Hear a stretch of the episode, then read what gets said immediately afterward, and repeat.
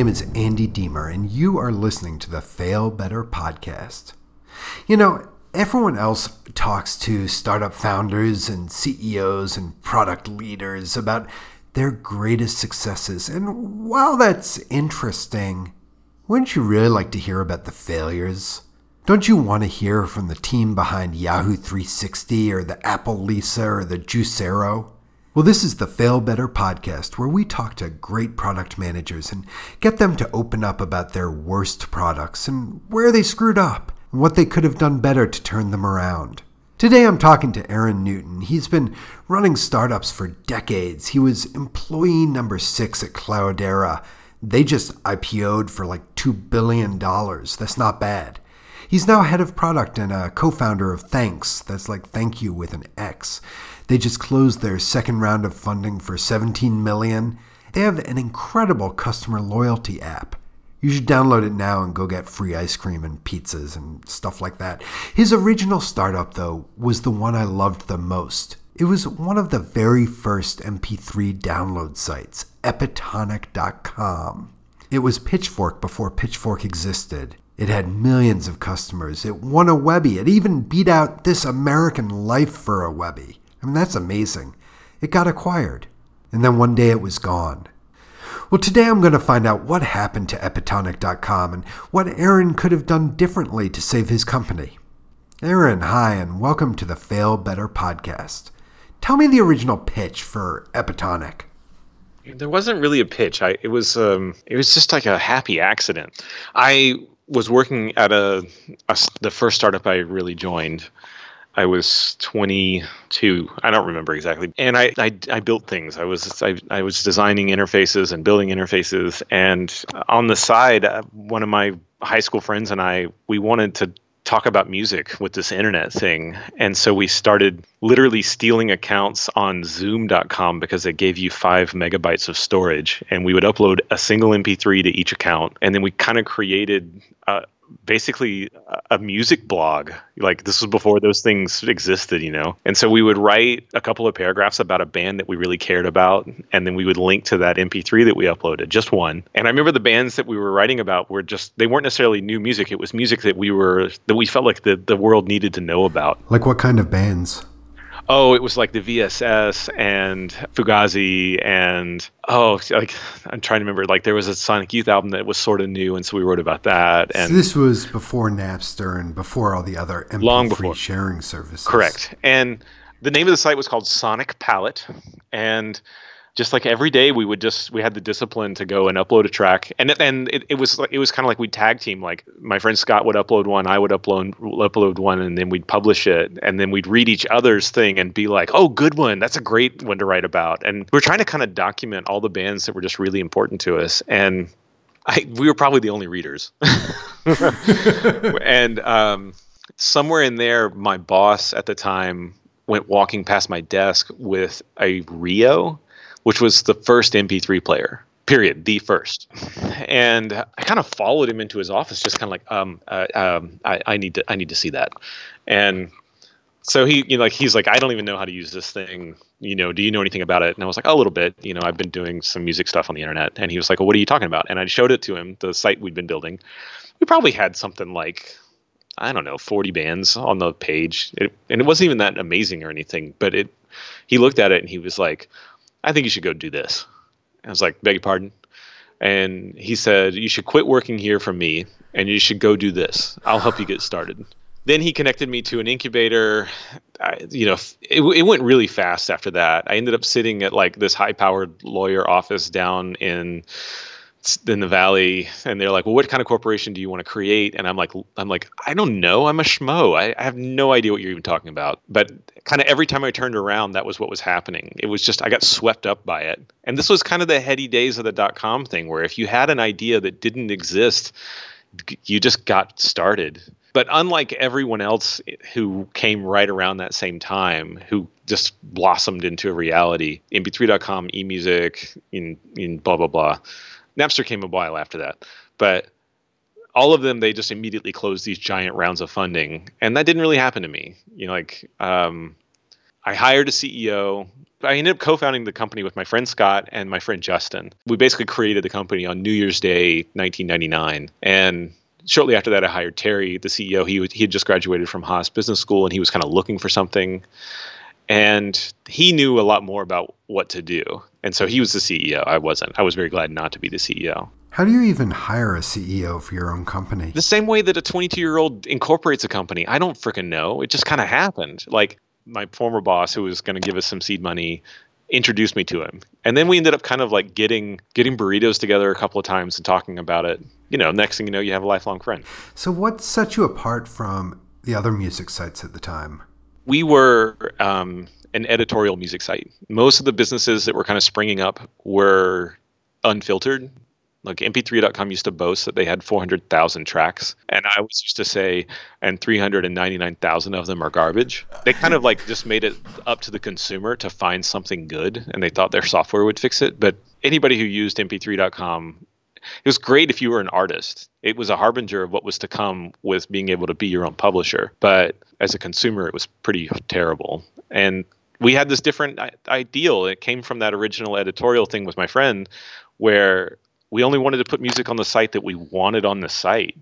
I remember we were talking to DreamWorks Records and we were trying to get Dr. Octagon and other things that were in their por- portfolio that we thought really belonged in our collection or whatever. Our we wanted to write about it. And they signed a contract with us and it's the first thing they sent us was Buckcherry. I remember we put it in and we hit play and we were like, um, no, this is not going on our website. And so we told them that and then they were angry at us. It was like probably a year later before they started sending us stuff that we wanted to publish. And it was only because we established ourselves as having a valuable editorial voice. I would argue that the baton that we passed, if we passed it to anyone, why is my main, my mind blanking right this very second? Who am I thinking of? Pitchfork. Thank you. Sorry. When Epitonic kind of stopped being a thing, Pitchfork really kind of continued on with that same kind of attitude. And they don't pull their punches. They call something terrible, terrible. We didn't write about it if it was terrible. We just didn't put it on the website we wanted to have this philosophy that if you came to the website that you you might find something you didn't like but you wouldn't find something that was terrible that was highly subjective and it took a lot of conversations internally to kind of understand what that meant what it really came down to is that someone at the company had to sponsor something to get on the website. Someone at the company had to say i think that's good music.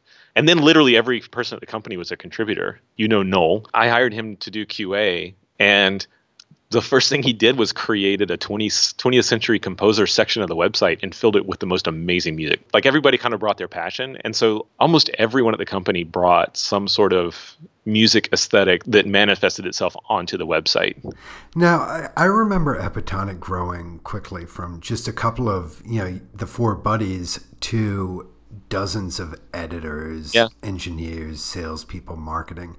How did it grow, you know, from this very small operation to this huge endeavor?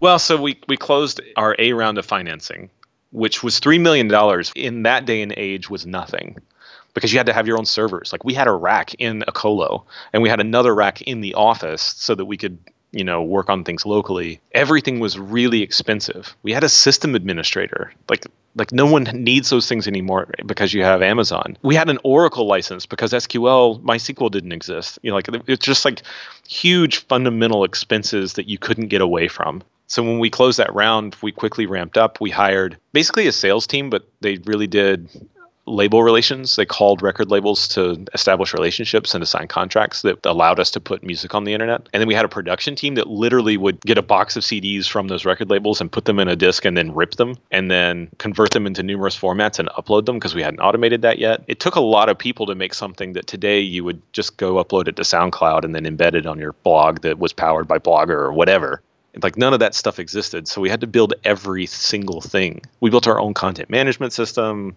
blah blah blah. It was a ton of ton of stuff you had to build yourself. And that's why it kind of quickly turned into a large group of people. Yeah I, I remember those days. But uh, still three million in funding must have felt pretty amazing. Was that the high point of epitonic for you? Yeah I, the funding itself wasn't that. It was the 12 months after the funding where I felt like the company was aligned around the same vision and we had hired really good people and we were building really good things. And the record labels started to be way easier to sell because you'd be you'd call up touch and go and say we work with Southern, and then you get touch and go, and then you freaking call up Ian MacKaye and say we'd like to get Dischord, and they were so like we don't do stuff like that, but then they did. Like we got the respect that I was that I wanted. The downside to all of this was these are the heady days of the dot com, and it was all about you know market acquisition and not about revenue. And i didn't think about any of those things. I just was trying to build a product that people wanted to use. And so we got to the point where we had whatever a million people every month coming and using the website. But that was just i mean that was that was nowhere near enough to weather the storm that came when it all crashed. It was pretty abrupt. One day we had a series b a $10 million series b that was um, being put together. And the investor was just really excited. To this day i still talk to him. He's now over at true ventures tony conrad. You know like we were really excited about the next journey, leg of the journey. And then the whole thing just went out the window. At one point snowball i don't remember those guys they owned um, IGN, I think. Anyway, they they offered us something like twelve million dollars to buy the company. This was after our funding kind of disappeared, and it was all in stock. But I still felt like I was still excited that we were actually going to like become part of an organization and etc. I had a little identity crisis because I would have gotten a meaningful chunk of that. But then within literally three days they rescinded the offer and a month later their stock was in the toilet and then mm. six months later they were bought you know like it was it was a wasteland after that a wasteland for everybody or, or just for epitonic oh kind of everything epitonic died a slow death after that like i managed to get it acquired for no money to save jobs. And then slowly over the coming years, even the company that acquired us slowly laid everyone off until finally I was out too. And then I didn't have a job for a year because it felt like there wasn't one. Like the second wave, Web 2.0 or whatever, hadn't really arrived yet. So it was a couple of years of just of, you know, lots of people that I knew didn't have a thing to, to work on. So you guys were Pitchfork before Pitchfork, and you were MP3.com, but you didn't suck. What went wrong? I think that probably the biggest problem is that I was building a product from me. Like I wanted to build a product that I wanted. The kid in me that was a music collector and went to shows and cared about independent music and quality and things like that. I wasn't thinking about how do you build a scalable business that actually drives revenue and value to shareholders and all of that kind of stuff. It was an artistic endeavor almost and you know an editorial one which probably speaks to why like we had such a hard time raising funds and why pretty much everyone in Silicon Valley turned us down because the vision that I had was one of people out there could listen to better music. That if you put Nina Simone next to Britney Spears and asked anyone objectively which of these is better, they would say Nina Simone. And that's just total hubris, you know? And so nowhere in there were we thinking about building a sustainable business because that one that wasn't me that's not who i was but also because the times didn't demand it you couldn't do that now you wouldn't get any money but you must have had ideas about ways to make money uh, ways to turn it around oh right? my goodness we had so many harebrained schemes so CNET was our Series A investor, and we went over there like a month after we closed the round, and we met with the business development team that led the investment. Their CEO Shelby Bonnie was there. We were talking about revenue model, like what it should be. How could we do it? And I was a little disgruntled at CNET, despite the fact that they led the round, because the three million dollars they gave us came with these terms that we would turn around and spend a million of it buying ads from CNET. Wait, wait, wait, wait, wait! You had to take the money that CNET gave you and buy ads from CNET with it? The SEC later outlawed this practice because it basically allowed companies to buy the equity of someone else and then recognize their own capital as revenue. But anyway, so like every month we were writing them a check for tons of money. that sounds so much like an Enron scam. It was a little scammy, which is why the SEC cut it out. Anyway, so we're over there talking about revenue model and we're kind of like going around the table. We could do this, we could do that, we could do this. And then typically Halsey Minor, the other co-founder of CNET, who was a very erratic character, kind of shows up late and kind of storms into the room and says, "What are we talking about?" And one of the business development people was like, "Oh, we're talking about revenue model." And he's like, "Well, what do you got?" And we start kind of like, "Well, we could do this, we could do advertising, we could sell sell music, we could do whatever." And he said, "Stop! You don't have a revenue model." And everyone in the room was kind of like, "Well, I mean, we could do this, we could do that, we could do something." He's like, "No, stop! You do not have a revenue model." And the room kind of paused for a minute and I raised my hand. Remember, I'm like, now I'm 23 and a half or whatever. And I raised my hand and I'm like, well, I have an idea for one. And all eyes turned to me and I said, we could invest our capital in companies smaller than us and then burden them with buying advertising from us with that money and then recognize it as revenue. And there's just like stunned, pregnant silence. And then a moment later, everyone just burst out laughing. And that was the last time we talked about it. It just killed the entire conversation about finding a revenue model. And I mean, I'm not kidding. It was just a different time. But I, I'm just confused. Are you really telling me that you guys didn't have any ideas for how to make money? Like there was no oh, advertising, oh, sure there no subscription service. No, no. So there was definitely no subscription service, but we did have when we first launched. We actually had the ability to, to sell tracks for 75 cents a piece. It just didn't work. There was no adoption. Remember, you could buy an MP3 player at the time that could hold like 30 tracks or something the adoption of MP3s was meteoric, especially when Napster showed up. But competing with those services was really hard. And the people out there who were trying to do it, eMusic as being a great example, they were having some success at creating these binding contracts to lock up the rights, but it's not like they were making money either. And advertising being the other one um, is really expensive to run these things. Again, 30 humans cost a lot of money, not to mention having a rack and bandwidth and stuff was stupid expensive, plus paying Oracle Oracle was like eighty thousand dollars a year or something like that. And so advertising when like when we had on the website requires a sales force which we didn't go create you had to have a way bigger scale than like a million consumers showing up in order to try and actually monetize your way out with advertising. So it was just you know you could argue it was before its time. The reason why pitchfork can do what it does is because it doesn't cost a ton of money to administrate like the way it used to when you had to run everything and build everything. And on top of that, the world of advertising has been through several generations, and things like Google AdWords and other stuff like that, it's changed a lot. It doesn't take as much capital to run a business, so it's way more efficient. There wasn't a prayer; it didn't have a chance. But you've you've run three or four startups since then. Do you ever go back and think, if only we'd done this, we could have survived? No, I look at it now and and think it was folly so Justin, it, you know, Epitonic changed hands and ownership a couple of times, but he ended up basically getting it back. And so now Epitonic is still a thing. All that content we created is still there, and more. He's a professor at um, Columbia University in Chicago, teaching like new media marketing and stuff like that. And every year he has this class of 30 or 40 students who all want experience and he invites them all to kind of help write content, go do marketing for the website, try and sell advertising. It's like a teaching tool for him, but he's really just exploiting them, I think.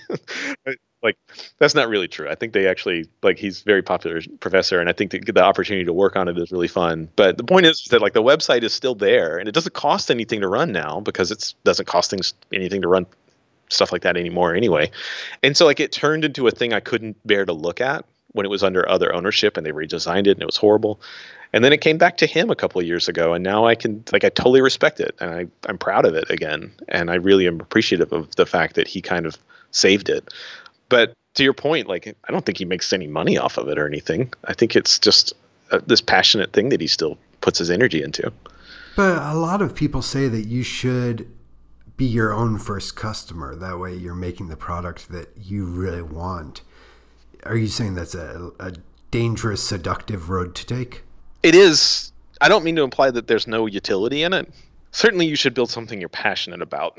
You shouldn't go build a product for someone else if you don't care about the thing that they're going to do with it. You'll you'll have a hard time really sympathizing with your customer and anticipating their needs, and you'll be very reactive. You know, they'll say the Thomas Edison thing or whatever. I want a faster horse, and you'll get obsessed with that instead of thinking really dynamically elsewhere. But if you're building a product primarily for yourself, you are a cohort that's pretty small, the number of people who are like you. And what you can do, this is true with any product. If you have like a core customer base, whether you're that core or not, when you launch that product and you get some small traction with that early adopter group, that early adopter group is going to be really good at communicating with you about what they want. But what they're going to demand from you are like ever increasingly customized features for their use case.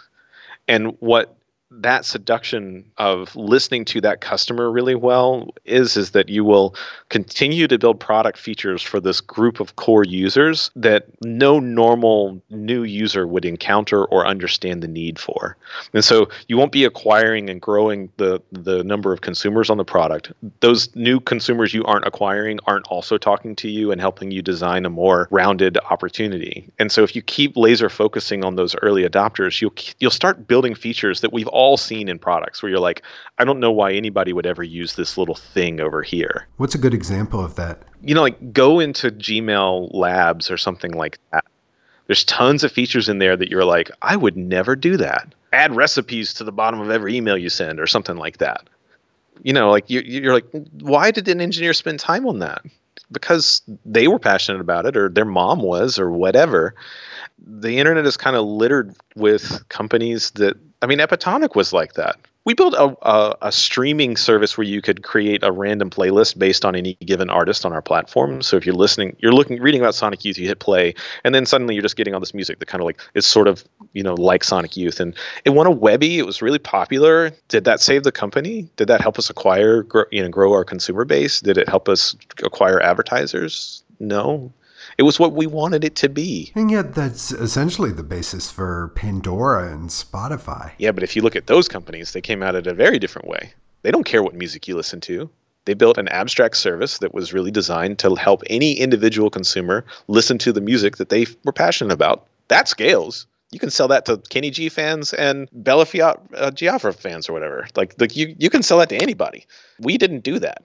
My point is, is that like when you when you have a core customer base, even if it's like software for podcasters, you'll have some early adopters who will say, It'd be awesome if the feature did this one thing for me. And that sounds really good. But the discipline that you have to bring to building products is to go validate that with the customers you don't have. Right now, we have customers who come to us all the time and say, I really wish your product did this thing.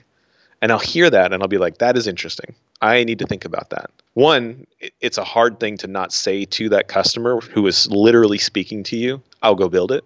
Like, that's hard. It doesn't sound like it would be hard, but it actually really is to just say, maybe. It makes you feel kind of like a jerk. So then you, you got to take that feedback and you got to go talk to all your existing customers, if you have enough of them who are diverse, and say, would you use this feature? Okay, you would use it. Would you pay for this feature? That's a really strong indicator. Now, you've got to also go talk to the customers who are looking to start using your product and see if that one feature resonates with these people who aren't yet using it. And if it's a consumer product, it maybe it means that you create a variant of your sign-up flow that really highlights that feature and see if that resonates with anyone. And other ways of validating it is to build a really simplistic minimum viable product. That's another thing that's a seduction is building it too well if you build a really good product that takes forever to ship without extremely strong validation, then you can just end up wasting a lot of resources. Uh, product management is about opportunity cost evaluation there's what you can build and there's a hundred of those things and there's what those things cost and then it's what their value is. And if you're not really good at understanding the costs and understanding the opportunity what their value is which means vetting it not just against your own assumptions and gut but also your existing customers and customers you don't have then of those hundred things you're likely to build something that doesn't actually drive what you're trying to move whether that's acquisition or retention or whatever. And then after you've spent all those resources building something that no one uses, what you've really cost yourself is not that time. It's that you didn't build the thing over here that everyone did want. It's the kind of thing that can totally sink a company when you just build the wrong thing. That's a mistake uh, I've seen made many times. Do you think A B testing is the way to solve it? Well, so first off, A B tests are really useful to validate product changes where you're trying to optimize something that you know you're after. They aren't particularly good at helping you determine what feature to build. They're really good at optimizing a sign up flow or some other kind of funnel. So let's say that you have a, a, product that people are using and you want to introduce a new feature and you want to get consumers to use that feature. Do you put the button over here? Do you put the button over there? Do you use this text or that text? Is the button red? Is it blue? Is there not a button? Is it a modal? Is it, you know, like there's like a million different ways to skin that cat and you're relying on your your own kind of like hunches about how to do that. And you know what? The first time you build anything, this is what experience gets you because you've built so many things. You're like, oh no, this is the right way to build a sign up page. And so you're kind of relying on all the lessons you've ever learned to build a good one. And you build it and you ship it. And now you have data. But let's say that you're getting a 60% conversion rate on that page. And you're like, I, I just need to be better. That's where an A B test is really good. It helps you say, like, well, I can imagine four different ways that we might make this better, but I don't know which one would actually work. So I'm just going to run all four of them and divide my consumers into four or five, maybe you have a control group, and you go test the hypothesis to see which one bears fruit. But what it won't do, for example, is tell you that in the hundred features that you could build, which one you should. But it's really no substitute for talking to your customers, literally speaking to your customers and speaking to potential customers and listening to sales calls and checking in with your sales team to ask them about themes that they hear and all that kind of stuff. You need to validate those things with real people, and multivariate tests are hard to do that. To that effect, like the the anecdote here at Thanx is that um, the way Thanx works is you you download our app, you create an account, and then we ask you to give us a credit card. We don't actually ever know that credit card number. It's just that we send it straight from your phone to Visa or Mastercard or whoever. And then what happens is if you use that credit card to make a purchase at a merchant that is a customer of ours, then we give you loyalty progress. So if they have like a spend $100, get $10 off your next purchase kind of thing, once we have the credit card enrolled, then Visa tells us you've now spent $100, give them the $10 reward, that kind of thing. So, from a consumer perspective, that one piece of friction, adding a credit card, eliminates all the other friction that normally exists in the punch card world where you have to do something every time you make a purchase. Okay, so getting people to give us that credit card. We constantly are iterating on trying to figure out different ways to ask that question for that credit card to get a higher conversion rate. And we had a customer about five months ago who was looking at our sign up flow and they said, We want you to put more description about why you need the credit card on this page. And we pushed back and we were like, We've done so many tests on this. And every time we remove information, every time we take away that paragraph, take away that diagram, take away that illustration, and we just simplify it to, well, now we need a credit card. We get a better conversion rate. And they were like, we don't believe that. If you want us to sign and launch with your product, you got to go add more information because we think our consumers won't understand. And so I said, fine, we'll do a multivariate test. We'll do one and you can write whatever you want. You can propose the text and then we'll do ours. So we started the test and they, they weren't driving that many signups. Like our whole product across all of our merchants dwarfed out any one merchant on our platform. So, but at first it was just their customers, and it, it looked like it proved true that they were right that more text was having a higher yield. The, the, the sample size was still pretty small, but the, the leading first thousand consumers we showed it to or whatever showed that they were right, and it hit me like a ton of bricks. Just like, are you kidding me? You know how many times I have again and again and again validated that anything here reduces this conversion. And so I literally went back and went through every single experiment we'd ever run, every single product launch that I'd ever analyzed. And so then I created a thing in our wiki where I started documenting every single experiment. But in addition to that, I documented the sample size. And what was really clear was that the sample size of our earlier experiments was really small because we were still an early company. We only had 30 signups a day. And so we'd let it run for a month and be like, wow, okay, several hundred people this is the way it worked. And so we would draw a conclusion from that sample size from that experiment. And what would happen is over time, that conclusion would become kind of a law. It'd be like, oh, we did that one experiment where we tried the difference between the text, read about our security promise, or read about our privacy promise, and also nothing, no text at all. And the experiment that had no text at all outperformed the security or privacy version of our promise. And what came out of that was the conclusion that, like, if you show the consumer information about security or privacy, you will make them more reluctant to give you information because now they're thinking about it. We know that we're secure because we don't know the credit card number. You can't steal it from us, it's not there. We never know it. Promising that to the consumer just meant making think about it more. And that was the conclusion we took. So this one customer who wanted us to put that in writing, to put that in front of the consumer, and their yield is better. I'm like, how is that possible? But then I go look at the thing that we ran two or three years ago when our volume was really slow, and I'm like, wow, the sample size was worthless. Of course, the next thing we do is we increase the sample size of the experiment we were running for that one merchant to go for all of our merchants, like 100,000 people through this one test. And it totally actually flipped. Over time, when we got the sample size large enough, it became clear that their paragraph about what was happening was actually worse. It's just that the sample size for that experiment for them was also small, but it nonetheless rattled me. It made me go back and read every single conclusion I'd ever taken, document what action we took, document the sample size. I go back and I look at those things and ask myself, do I need to go reval- revalidate these hypotheses?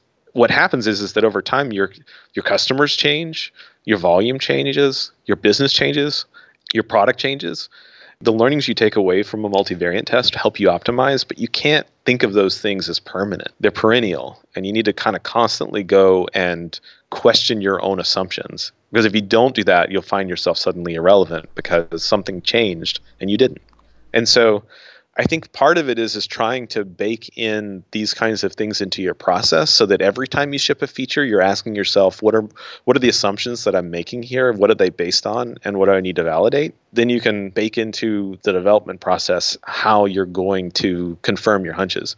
There's a great website called onboarding.com. That might not be the actual URL, but if you go look for it, you'll find it. Um, where there, where there's a guy who literally tears down the onboarding experience of app after app after app. Yeah, you're talking about uh, useronboard.com. Yep. Like my favorite one is he did the onboarding for the Yo app. Like he's he'll take a screenshot of every single part of the user experience and draw arrows to it and say like this part's good because of that. This part I don't even know what it means and it's weird how having someone who's never who doesn't work on the product look at it will see the thing that you can't. And so that's a good reason for doing user testing and handing it even to someone, a friend who's never seen it before, and say, try and do this. I remember, I'll give you a great example of this. This is my funniest one I can think of. I went to visit a merchant who was launching on our platform, and I sat down with their chief accountant, chief finance officer, and she's like, Well, I don't even have the app. And I was like, Well, let's fix that. So she picked up her phone and she set it back down onto the table. So just sitting flat on the table. So she downloads the app, she creates an account, and then it comes up and it says, Now we need a credit card. And there's two buttons. It says use my camera or type it in. So she clicks the use my camera button the camera turns on and it draws this little bracket on the screen where you're you have to line up the camera with your credit card and it'll read the number for you. It's actually really easy and it's kind of magical. We've all seen that with Uber and Lyft and, and so yes, many other Yes, but at apps. the time this was kind of new. This is four years ago. This was a new thing. Clearly, she had never seen anything like it. But remember, her phone is laying on the desk, which means the camera is flush with the desk, which means her screen is completely black and on the screen is a bracket that is a rectangle. And in that bracket, it says, line your credit card up with the bracket. She takes her credit card and lays it on the screen of her phone, face up with the numbers facing her. And she puts it down and then waits for a second and then kind of like, I, I don't I don't know. And I'm sitting there next to her just dumbfounded. At first I was like, how does she expect this to work? And then it dawns on me like she doesn't even know that it should be using the camera. She's never seen that. That's just as magical. And so I, I reach over and I said, "Oh, you, you, use your camera." And she was like, "Oh, that makes much more sense." And then she puts her card down, she picks up the phone, and she lines it up and takes a picture, reads the, the number, and then she's done. And she was embarrassed. But the point is, is like it's mind-boggling to see a consumer encounter an experience that you've worked so hard to make easy for them to see how they will struggle. And the most messed up part of it is that we do it ourselves. Like I pay attention when I install an app and I use it the first time, but I can't count the number of times where I'm like, I can't figure out how to do this next step. Where's the button? Oh, that's the button. So is your takeaway to spend a lot more time listening to and working with the customers directly?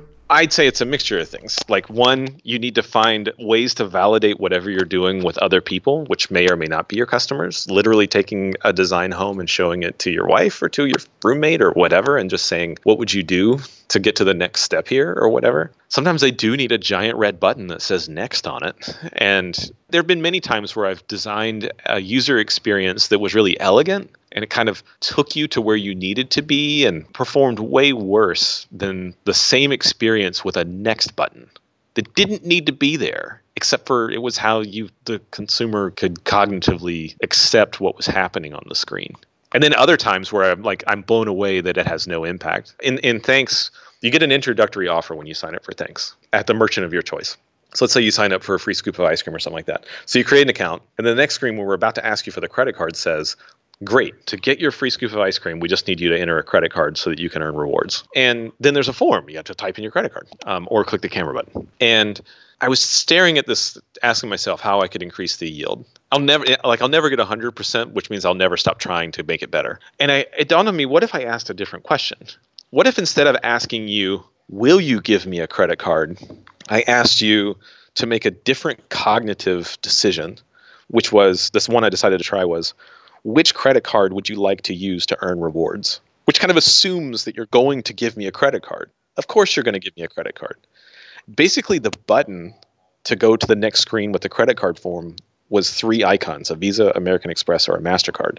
And it looks like they are three buttons and you are making a decision, but they're all just one giant image. And if you touch any of them, I'm just going to the credit card page. I thought, like, what if I just framed the the nature of the decision completely different? I ran that test. I drove way more people through it than I needed for statistical rigor because it had zero impact. Literally like 0.01% or something like that. It it I, I still have a hard time accepting that had no impact whatsoever. You can show a user experience to a consumer and they'll have something else going on in their brain than you do. And until you try different ways to ask the same question or present the same opportunity, that's the only way that you can validate that your product is working in a way that the most brains can comprehend and accept. That anecdote is just so frustrating. I mean, it feels so familiar. Um, we are running short on time. So g- tell me what, what's a book that you think every product manager needs to read? Well, if you're doing a startup, if you're creating a company, I highly recommend The Hard Thing About Hard Things. It's about the crucible of creating a company and the hard choices that you're constantly making and kind of the forces that are at play at doing it. It's not very product focused. It does have some really hard product decisions that are really insightful, but it's more about creating companies. The book I've read most recently that I really recommend to I've recommended to so many people. This is just something I've read in the last couple of months. Is um, Weapons of Math, M A T H, Destruction, and it's about this woman whose name I can't remember. Uh, she has a blog called Math Babe, and she went to MIT. She's like huge mathematician. She went into finance and was kind of had front row seats to um, the financial meltdown of 2008 decided i'm going to go work for tech because she didn't like all of the negative bad practices she saw coming out of all of her work. Like she was designing models for the finance industry and then when she saw what they did with those models she was like i don't want a part of this. So she joined tech and then kind of saw similar things and now has become kind of an out outspoken person who helps companies avoid creating these things that she calls weapons of math destruction, which have three qualities. And let's see if I can remember them correctly. One is that they are transparent black boxes that are understandable by almost no one. And so they are, you know, it's a it's a box where data goes in and a decision comes out whether you get that home loan, whether you get that job, how bad your prison sentence is, whether or not your your school gets funding or gets shut down. It's this unknowable thing.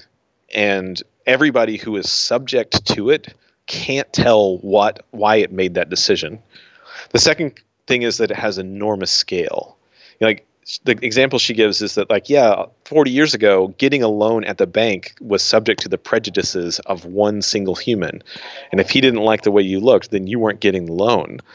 And that's bad. And so everyone looked to computers to kind of like alleviate that to normalize and get away from it. But then what happened is is that the computers basically ended up baking in a lot of the same assumptions because it's using you know historical data to determine whether or not you you know people like you should get a home loan. But the prejudice that went into the first decision is playing into the same model. And the difference is is that the impact it has is now millions and millions and millions of people. And then that last piece is that the models it creates use bad proxies and aren't updated i.e instead of determining whether you should get a home loan based on your personal behavior it says well you're from a zip code of people who don't normally pay back their loans, which means that you're by living in a zip code where other poor people are, your likelihood of getting a loan is worse, which is a downward spiral. And there's no validation of whether or not the model is wrong. Let's say that you do get a loan and you do pay it back, and the model should be updated to be better. They usually aren't. They're just predatory and they're static. She picks this apart from across, I don't know, a dozen industries and how it works and gives really good examples. And what it's done to me is it's made me way more thoughtful about how I use data to make decisions and how my customers use data to make decisions and the impact of those decisions.